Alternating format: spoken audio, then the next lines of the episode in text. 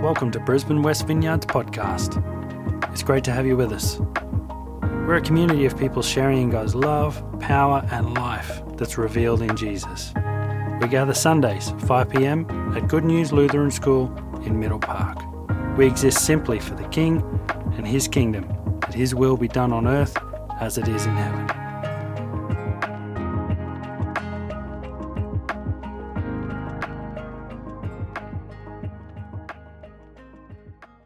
This series is looking at how um, Jesus appears to his followers, his disciples, after his resurrection.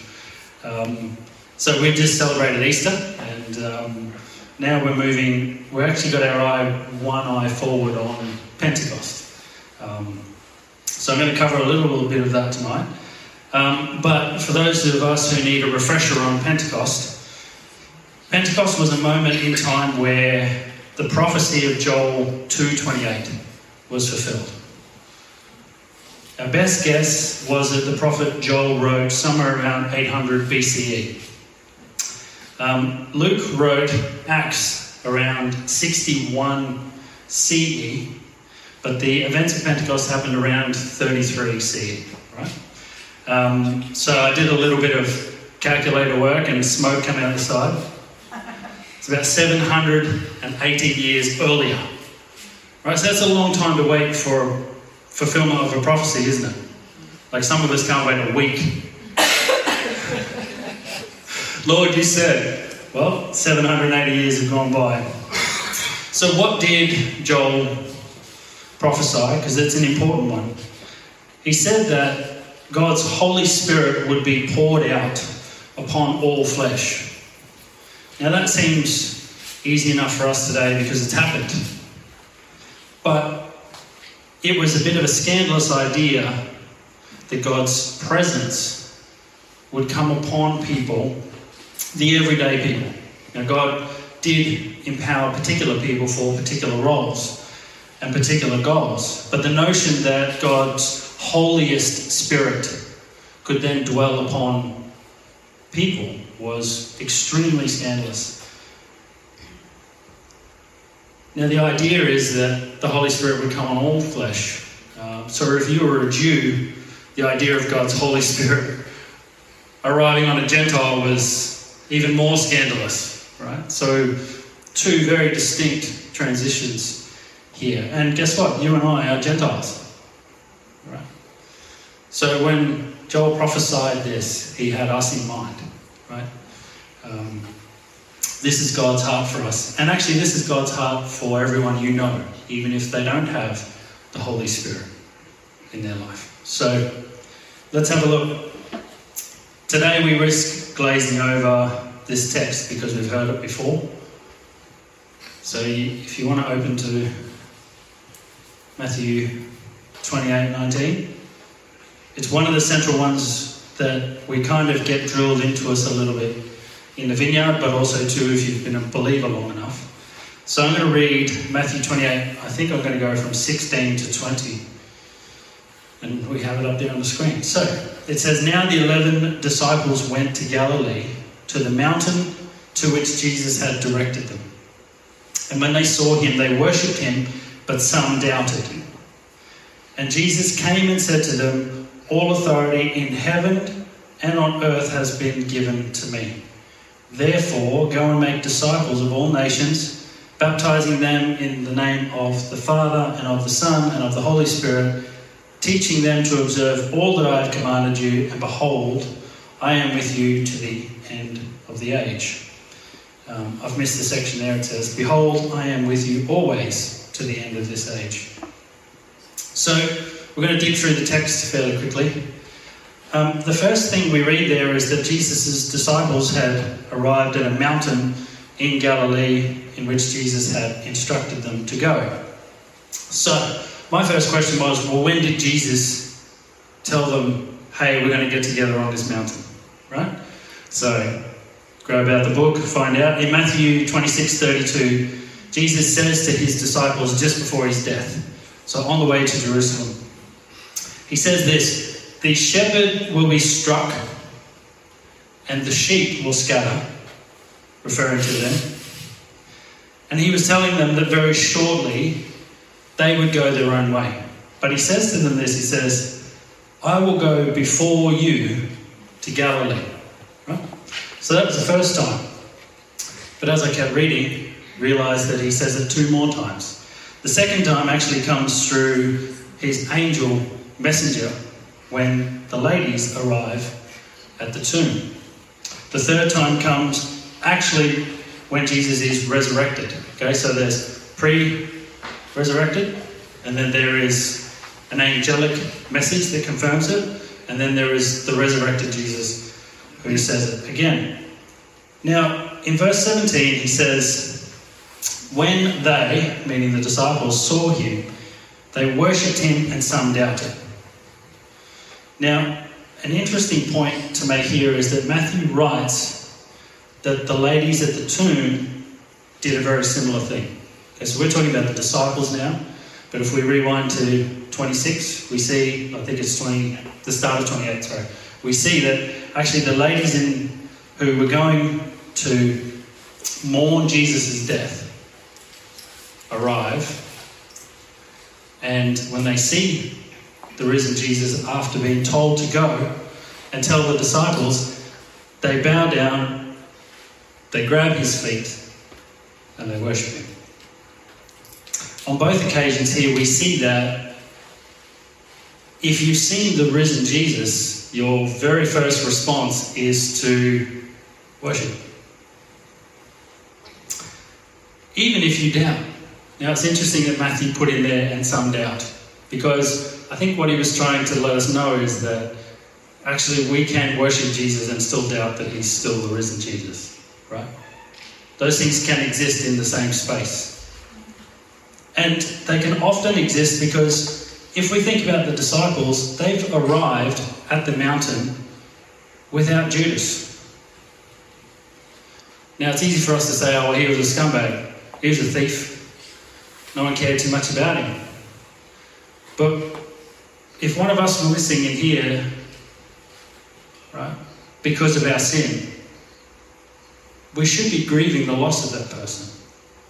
And in many ways, they've arrived at this time and they're missing Judas, they're missing other disciples who have not heard that Jesus has been resurrected yet, right? So we are talking about the 11, but there were more than just 11 disciples of Jesus, 11 followers of Jesus. So for us, it's easy for us sometimes to struggle to worship Jesus because we've lost family members or we've, we've lost friends or, or people we know and love have turned their back on the faith. Maybe they've walked out on God. Worship here is the very innate posture they find themselves doing at the sight of the risen Jesus because they see him for who he is. And as I was pondering it this week, when I think about the times in my life where I struggle to worship, it's usually because I've lost sight of the risen Jesus. It's usually the other stuff that gets in the way of me coming before him. Now, in verse 18, we see that Jesus says to them, All authority in heaven and on earth has been given to me. So I just want to pause in this a moment. Because Jesus is saying something that's key for us when we leave here today. Jesus is saying that authority is given by God and God alone. Any authority that you and I have in our homes or in our jobs has all been directly given by God the Father. Now, just think about it for a moment. When we think sometimes God's absent from our lives and absent from our circumstances, the very things that we are called to do, He's already authorized us to do. Right? If we look at Jesus' life, we see that Jesus laid down His authority in service only to God the Father's will. So, God the Father, it was actually Jesus' obedience to death. And then to God, the Father says, Well, you've been faithful, and I'm going to give you all of the authority. Right? Now we can assume that he was God beforehand, so he had some authority, more than us, right? But it says here we have all authority now. I was struck by this because we just come out of Easter, and when you read the Easter story, Pilate says, I have the authority, doesn't he? In front of Jesus. That's a good one. I have the authority to kill you. And what was his response? You have the authority because you have been given the authority, right? Jesus knew exactly who gave the authority, and he was quite secure in the person and the character of the one who gives the authority. And that was God the Father. So here's the connection for us, and I think this is the first point, Alison. Obedience leads to authority because authority requires obedience. Right? So I've put up there trust and obedience to God, the Father, leads to a life of authority upon the earth. But the truth is, He's already delegated you authority. If you have a family, you already have authority over people. Right? If you're a teacher, you have authority over your students. God's already delegated you that. And so, part of our response in the Great Commission is realizing we go because we've already been given the authority to go. Right? So, obedience is key in this. Trust and obedience to God the Father leads to a life of authority upon the earth. Sometimes we've got to catch up on the trust part, and we've always got to catch up on the obedience part. Right? I'm pretty safe to say that that could be all of us. Now, when we're obedient to God, He actually backs our words and His act and our actions with His authority. Do you realize that?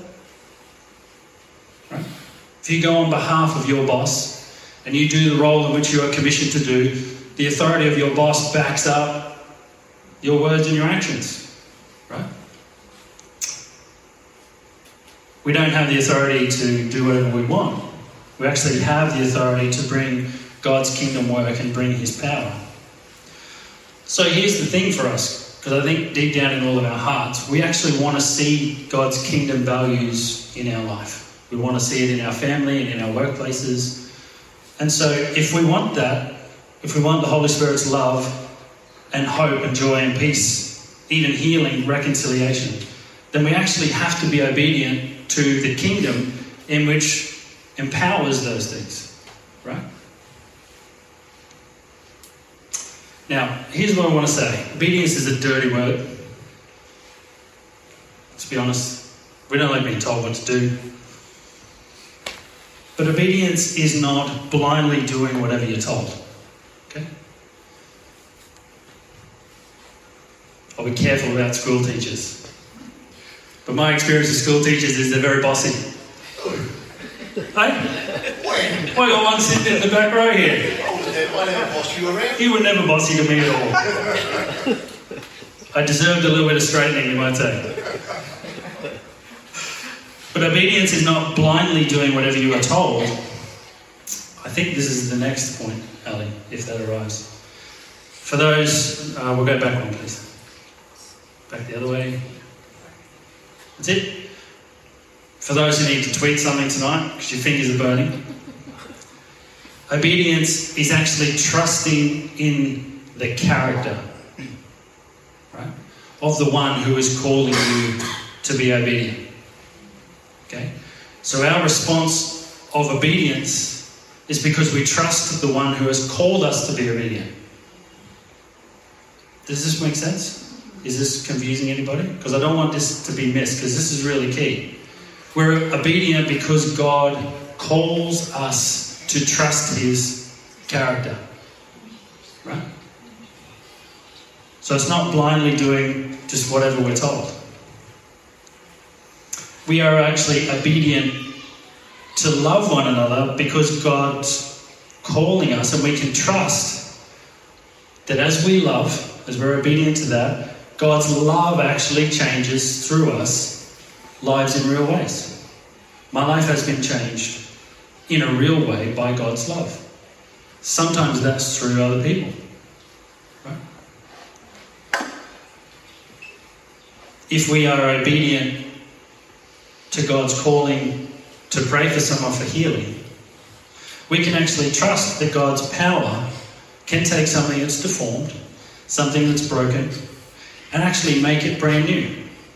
We have biblical, historical evidence, right? The things that were dry bones in a valley came to life. When we are obedient to forgive at God's call, now I just want to put that in there. God calls all of us to forgive one another. There's no, there's no if, whens, and buts about that. Okay? We have to forgive. That's just it. He forgave us. We didn't deserve it. What people do to us, right? We have to step into that space of forgiveness. But we do that because God's forgiveness gives us the ability to extend forgiveness to others. You do it out of that place of, I've received forgiveness, I can give it. Right? Very counterculture what you see on social media and the news. We are obedient to seek reconciliation at God's call because we see the works of Jesus that reconcile us to the Father. Sometimes, as Christians, we need to take a step back and say, actually, what is God doing in this space? Do I need to be the one that takes the step towards reconciliation? At God's call, we need to do that. So remember, obedience is trusting in the character, right? The proven history of the person who is calling you to be obedient. Well, it seems too simple, doesn't it? But it's extremely difficult at times. So, for the next couple of minutes, I'd love to go on a thought journey with you, and then we're going to pray. But first, what I'd like to invite us on is I'd like you to imagine that the disciples chose to ignore Jesus' call to Galilee. Okay, on three occasions, they decided it's not for us. Would they have missed a conversation? Would they have missed maybe the very first church gathering? Right? This is the risen Jesus, the first church gathering. If they didn't arrive, would they have missed that? Well, yeah, but actually, what the text tells us is that they would have missed a commissioning not just from Jesus, but from the one who sent Jesus, right? The Father. And what happens with that commissioning is the revelation that God has already called you. Okay? So when Jesus called them to be disciples, he already gave them authority in the calling. Because Jesus didn't come on his own accord, he came on the Father's accord, right? So, the disciples don't stay in Jerusalem and they don't wait for the promised Holy Spirit. Did they just miss another prayer meeting? Right? Or dinner? They would have missed this prophetic empowerment. Just imagine not being there. Imagine you were the only one that didn't get the memo, right? Something in us goes, we would really like to be there again if we had the opportunity, right?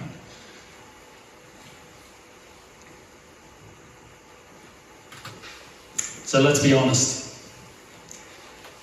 If we are honest, we actually say no to Jesus quite a lot. I say no to Jesus all the time.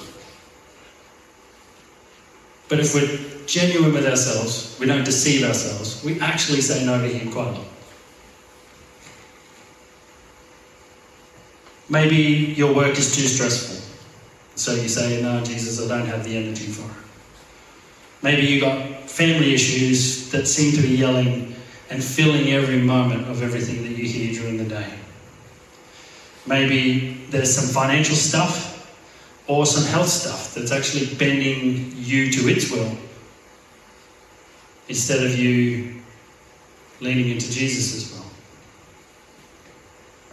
Maybe, and I thought this one was for a couple here tonight, your past is actually the reason you can't say yes to Jesus going forward.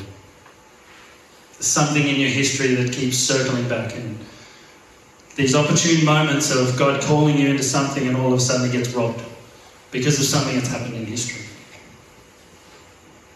Now, I appreciate that the things that are going on in my life and the things that are going on in your life are hard things to go through.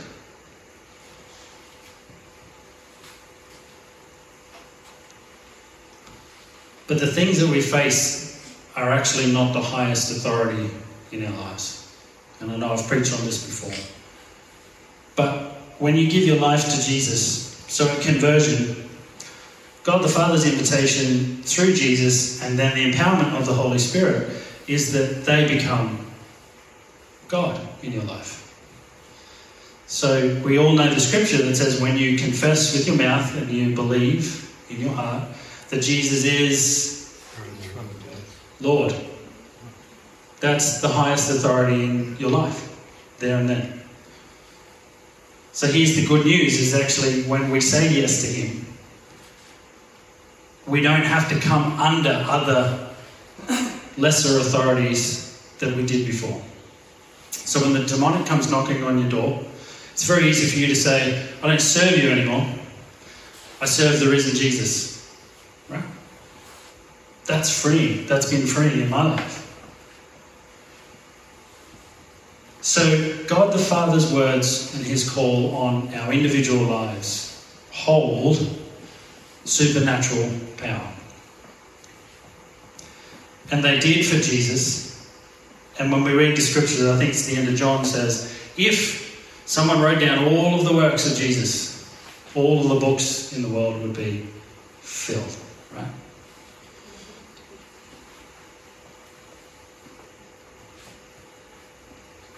So, as we head towards Pentecost, I'd like us to ask this question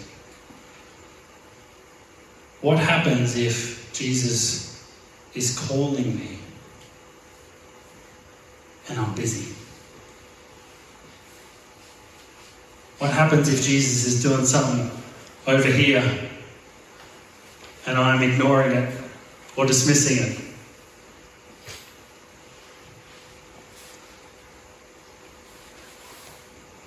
What happens if my faith in what Jesus is calling me into depends on the politics that are happening in Australia? No one in our right mind would, would believe that, would we? We wouldn't think whatever happens in Canberra will influence my faith in Jesus. Turns out it does. Turns out it does. Our social media is full of our political ideals, things that aren't working. Not the kingdom of God, not the goodness of God's doing, but the problems. What if our faith in Jesus depends on whether the prophecy you were given 25 years ago has come true or not? That seems very silly then. Some of us are sitting here today still angry at God about it. Didn't come through, God. You promised. It's easy for you and me to miss moments that Jesus is calling us into. And my encouragement here is that if we miss these moments, sometimes we don't get them back. Sometimes we don't get them back. Now, I'm not saying God can't do sovereign things, okay, and that God doesn't kind of kick me down the road consistently. Come on, Dan, back to this, back to this, back to this, back to this, back to this. But there are some moments God calls us to where if we miss it, we miss it. Judas missed out on the Pentecost coming. Just think about it for a moment. He made a decision and he missed out. Right? Is God sovereign? Is he gracious? I'm sure he's worked all that out. But he missed out. Have you missed out?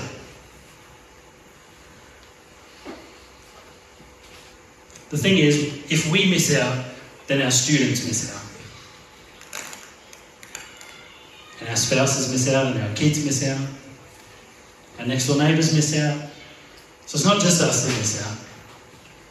It's all the places we go and it's all the ways we serve and love others where we miss out. So, no matter which way we look at it, if we don't make ourselves available to Jesus, we could miss the very thing that we are commissioned for, right, on the earth. And I'm not putting the heavies on you. I'm not. I'm not trying to manipulate you. I can start playing some beautiful music here on this brand new piece of instrument. Could dim the lights. Thank you, Joe. Could ask for your wallets to come out because the Lord is. No. this is an exhortation. This is an encouragement. Right? I don't want to miss out on what God's doing with us as a community. We are here in this space for a specific reason. God is doing something in our in each of our households, in each of our seasons that we are in currently. And I don't want to miss that. Now you might wonder, well, where is this commissioning that Jesus gives us? You know, where did it come from? Did he say it just once? We go to the final point, please, Ali. What we see here is that humans were wired. When Helen talked about us being in the dirt before and God breathed into us, at that same moment, God breathed into us an innate wiring to go and make something. Do you wonder why we got builders and teachers, IT? When you look around the room, all these creative people that create things. Things I can't create, things others can't create, right? Just because we are innately created to go and make something, right? So this is humanity's Genesis commission. Now you might think, well, that's a bit silly, but uh, Adam and Eve were called to go and multiply. Very first commissioning of humanity, right? I'll leave that one. All the adults in the back got it. Um, so here's the point: all of humanity, you and me, that are here today, descend from their obedience Imagine if they decided, oh, it's not my thing. Right? Many of us have decided it's not our thing. Okay, we'll just go ahead and say, need to fix it. Now, Noah was called by God to go and build an ark. All right. Now, if you're going to see a pattern coming here, then stay with me, okay? So, what was the result? Humanity and the animals are saved from the judgment of God coming upon wickedness on the earth. Okay? That's a pretty substantial go, isn't it? Right? What other human beings listens to Noah? None.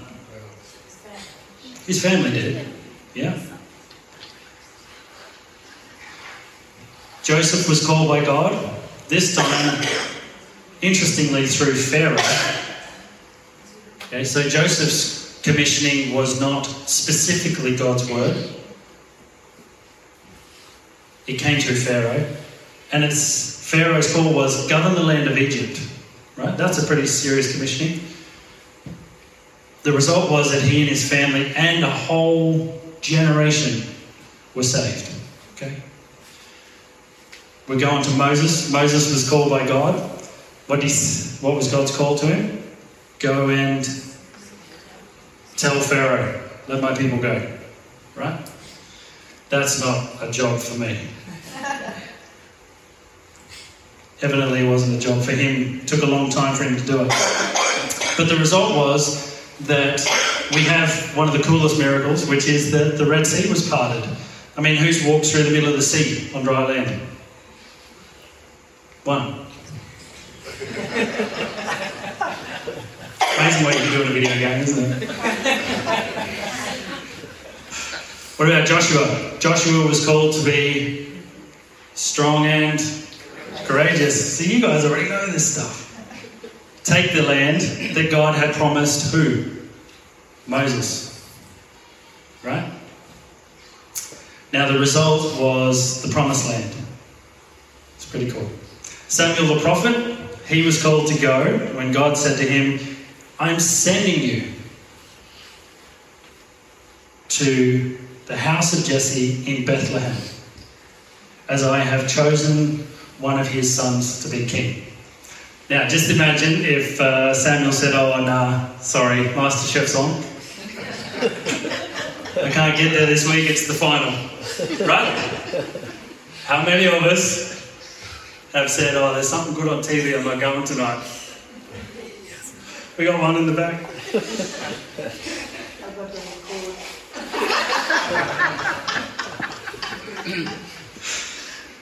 so imagine if Moses didn't go to Pharaoh. Right? God's people still in captivity. It's pretty substantial. Imagine if Joshua didn't go into the promised land. They wouldn't have had a nation. Imagine if Noah didn't make an ark. Right? None of us would be on the earth today. So there's some Old Testament examples. And um, for those who of us don't read the Old Testament, we should go to the New Testament. What about Paul and Barnabas? What if they said no when the Holy Spirit said, hey, set these guys apart because I have what? Commissioned them. The result would have been that most of Asia Minor in the time would not have heard the gospel of Jesus, but they would not have seen the power of Jesus.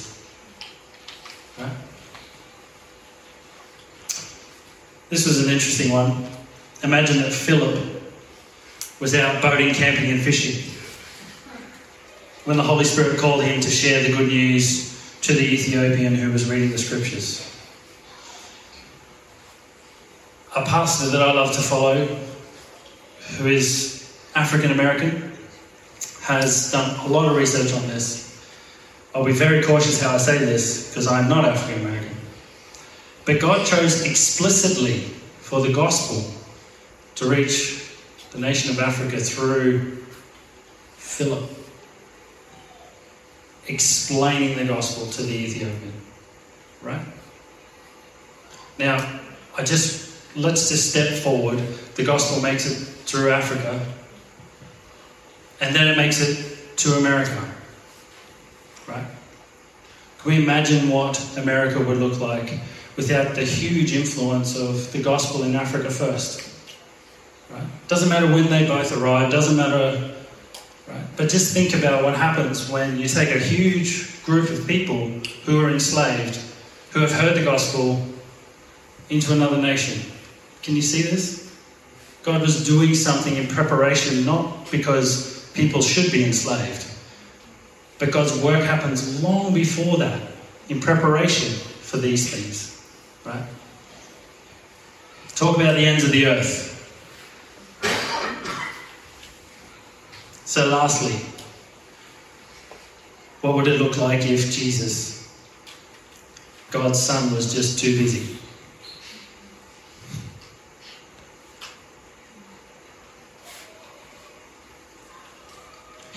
Too busy to take on flesh, seriously too busy to be crucified. None of us here are too busy to be, you know, hey, yeah, send me, please, I'll do that. Yeah, Ken's like, I'll do it. We are seriously too busy to be crucified.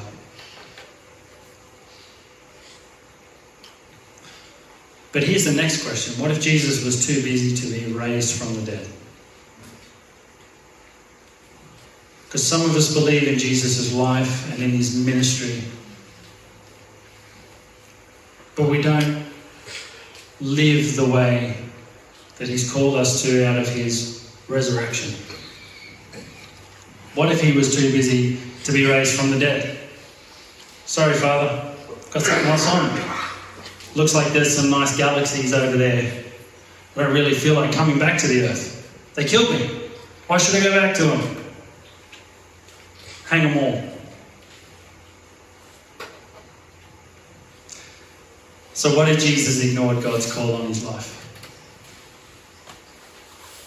I can guarantee you we wouldn't know each other.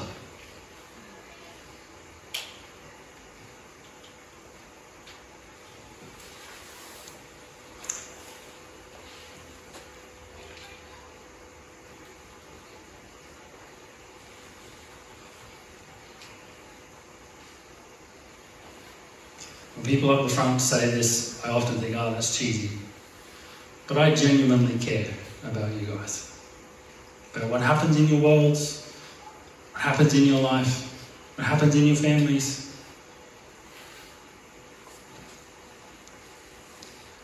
And I want to encourage you to go and make in this new season. Say yes to God's calling of going.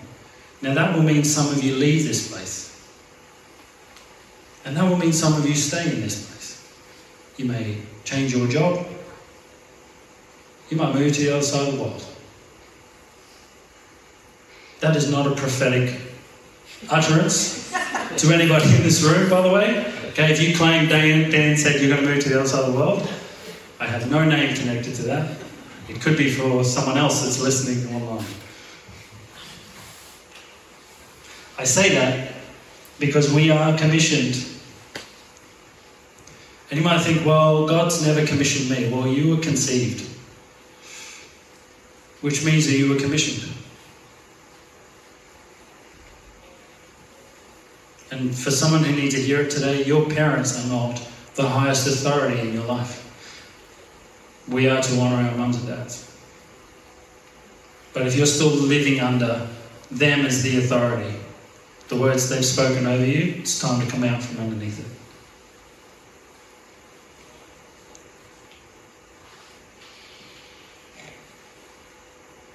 So when we go, what are we trusting in when we go? And that's my final point to us tonight. I'm not sending you to go and do it all by yourself. And Jesus is not sending us to go and do this kingdom stuff that you read in a book. Open it, heal the sick, raise the dead. You guys have got it. Off you go.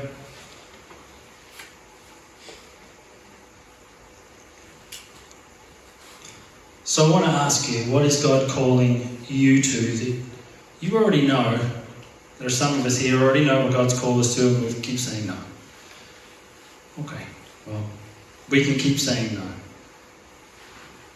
But do we want to miss out on what God's got for us?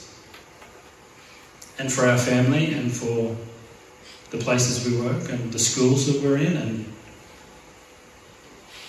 what about this church?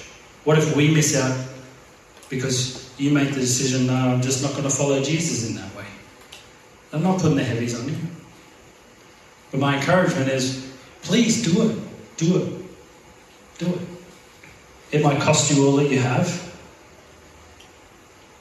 But you've been given gifts that are uniquely you. And so I can't take your spot, and you can't take my spot. Right? So I'm going to ask very shortly, we're going to pray. And this is going to scare some of us because we don't really want to hear what God has to say, what He's calling us to, because we don't trust His character. We still got stuff outstanding between us. God, you said.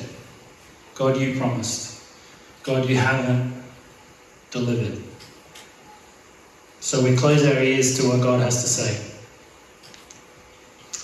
But there's a promise in Jesus' calling to us, which is the very last one. Ali, please.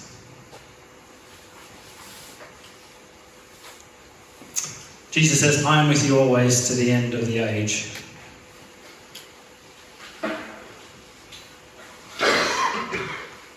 But who is with us to the end of the age? The resurrected Jesus. The one who is enthroned. Right? Not the dead Jesus in the tomb. The resurrected one. And so you go with resurrection authority and power. So when God calls you into this stuff, that's what you go with.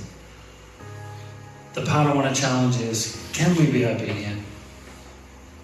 And have we got some stuff between us and God where we just stop trusting Him? Because we'll never go if we don't trust Him.